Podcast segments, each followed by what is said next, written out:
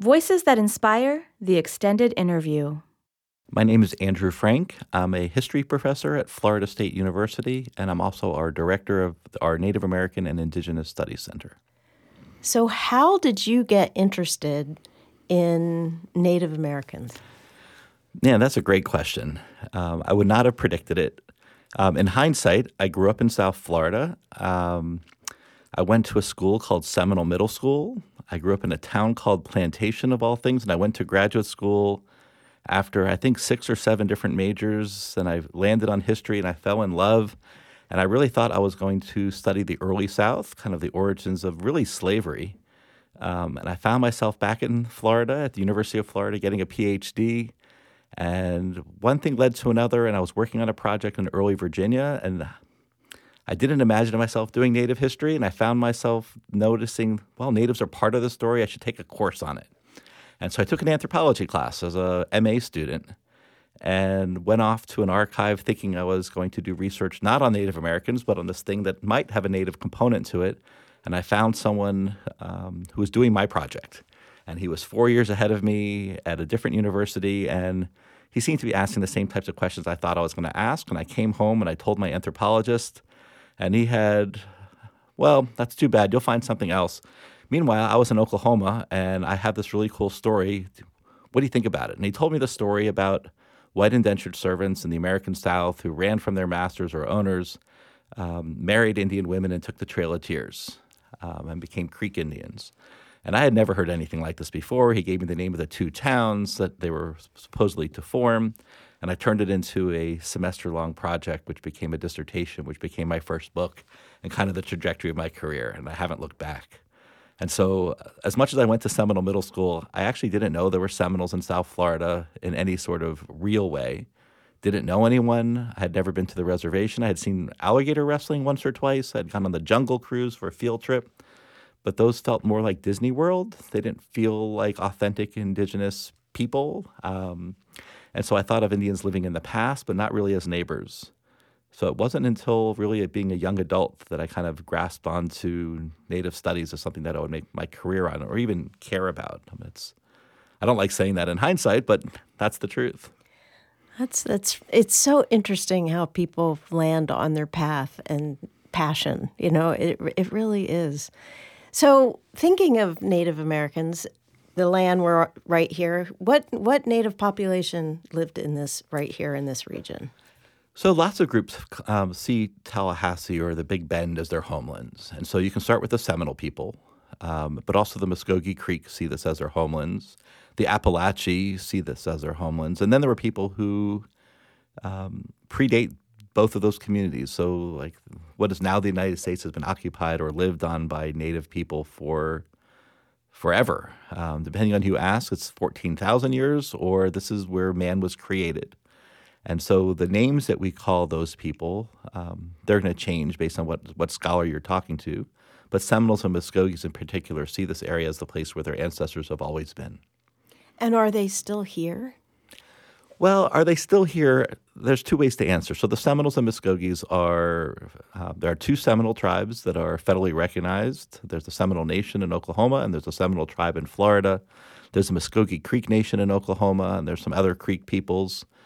Um, and so they still exist. Um, and there are some individuals of both nations, or all the nations, or those communities who see Tallahassee and live in Tallahassee. But their current homelands, their reservations, the place where they have governance, um, aren't in Tallahassee anymore. Yeah, well, they were they were driven out pretty they much. They were driven out. And the Trail of Tears, um, part of that that history.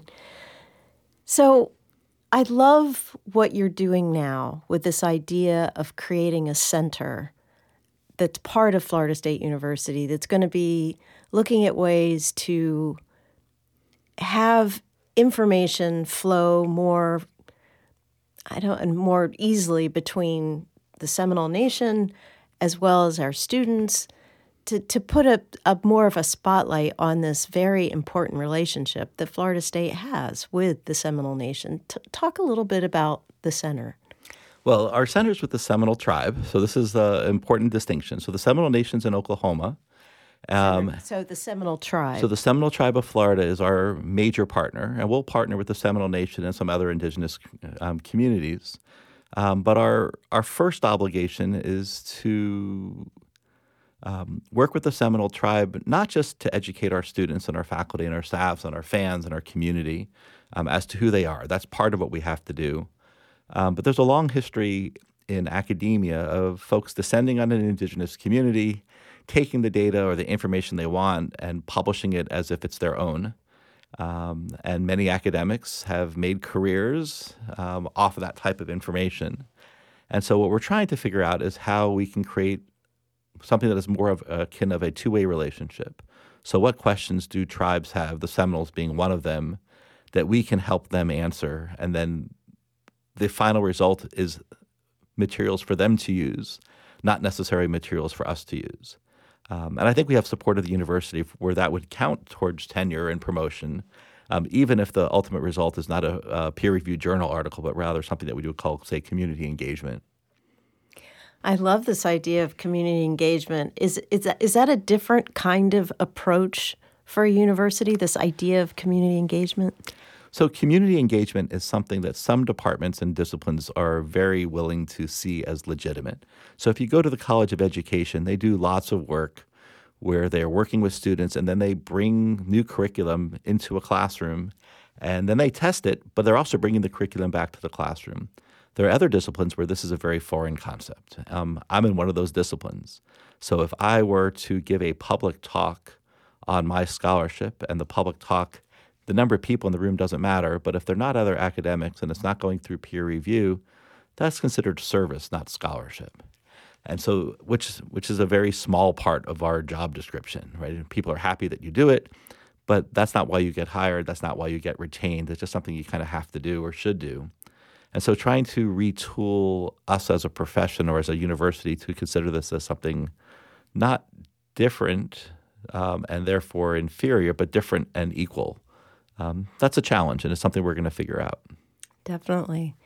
So, in your career, what have you loved about history and studying it and teaching it? You know, there's so much focus on STEM, it's, and and we know that's important, but so are so are some of these um, studies. We still need the humanities. So make make your case for why we should still be thinking about history as an important part of a university curriculum.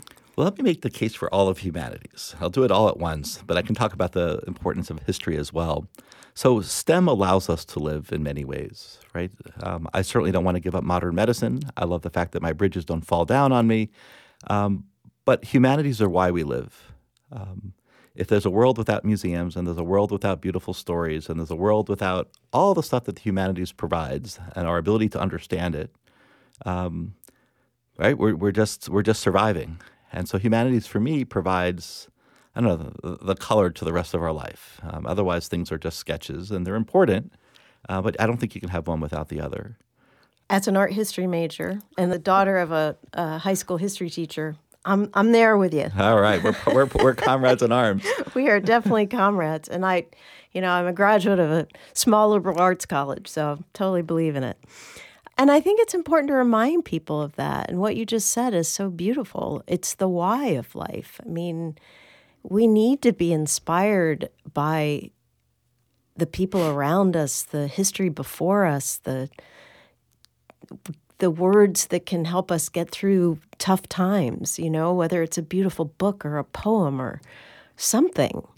Yeah, one of the interesting things for me is when we look at past civilizations around the globe, we often measure them by the great things that they've produced, not what allowed them to produce it. And so we we talk about the great works of art and we talk about great literature and we talk about stories and we tell like ancient Greece. Um, we see some of the architecture, but we talk about what they did in the architecture, not that it simply has survived. And we read the Iliad, and we write. There are these other parts of life that that's what we use to measure, um, and we say that they're a great civilization not because they were big, um, not because they could just simply sustain life, but what sustaining life allowed them to do. That's a good point. So all this work you do, and you've been at FSU for 16 years now.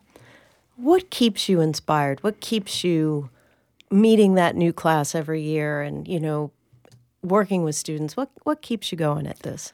Well, I say there's two things that keeps me going. So, one, in the field that I study, we're learning new things all the time and things and facts, if you will, that I thought I really knew even three, four, five years ago, I'm reconsidering, um, in part because Native people are playing a larger role in the conversations and what types of questions we're asking and how to measure evidence.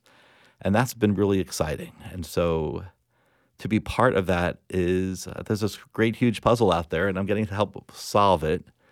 Um, and having collaborative work makes it even more fun, right? So often historians operate in isolation and like in the proverbial library by themselves, and there's still a lot of that. Uh, but engaging other people and trying to work things out together is um, really quite fun. Um, when it comes to students, uh, teaching at Florida State brings a new generation of students every semester who know that they have Seminoles on their chest, at least the word Seminole on their chest or a logo. Um, they go to football games or other sporting events, but even if they don't, they know that somehow they should know something about Seminoles, or at least the students who sign up for my class assume that that's the case. And to be able to, there, I mean, there are certain facts that you can tell them about Seminoles that they're surprised that they didn't know. And, and there's sometimes they're as simple as that the, the Florida Seminoles still exist, that, that there are about 44, 4,500 citizens of the tribe, that they have sovereignty, that they're both Florida citizens, U.S. citizens, as well as tribal citizens. Some of them don't know that they own the Hard Rock International. They can't imagine Native people as being kind of capitalists in the modern world. Or if they see that they're capitalists, they can't imagine why they would still be wearing patchwork or having chickees in their backyard. So they imagine that all of modernity works in lockstep. And so when they see Seminoles who are both culturally distinctive and engaged in the modern world as um, as much as anyone, they find that just eye opening. And so that's just to see those kind of students click, ah, I get it. Um, that's really quite fun. I love that thought. That's really great. Are there any Seminole students on campus? We have a handful. Uh, we don't have a huge number of Seminole students on campus. I think that's one of the ambitions of the university is to, like, we're, we're not going to force, obviously, anyone to come here, but to make FSU a more desired place or an even more desired place. Um, we are far from where the Seminoles live, and um, they can go wherever they like to go for college. And if they can get into Florida State, they can get into a lot of other schools as well.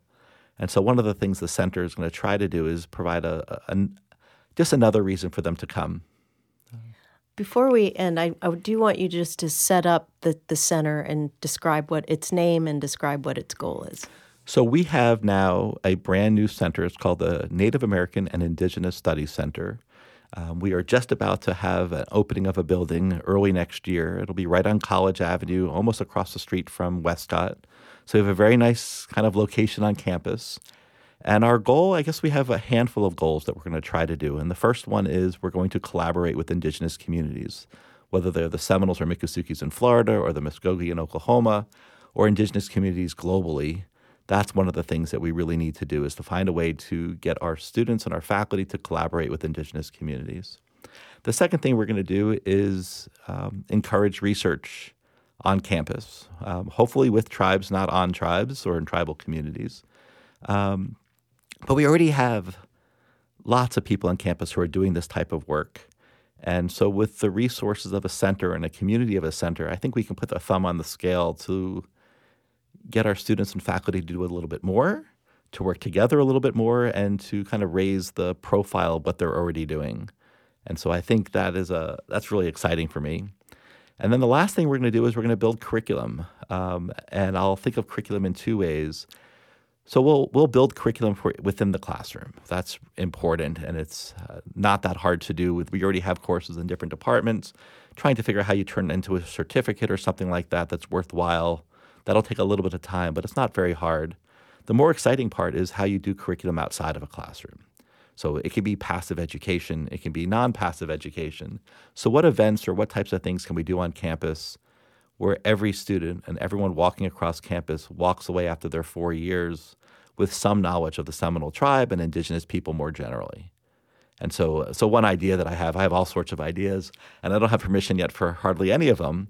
But one idea would be as simple as for a handful of places on campus to have the signage be bilingual or trilingual. So rather than just simply saying Department of History, can we have a the phrase for Department of History in Muskogee, uh, Muskogee Creek um, or in Miccosukee, the two languages that the Seminoles speak?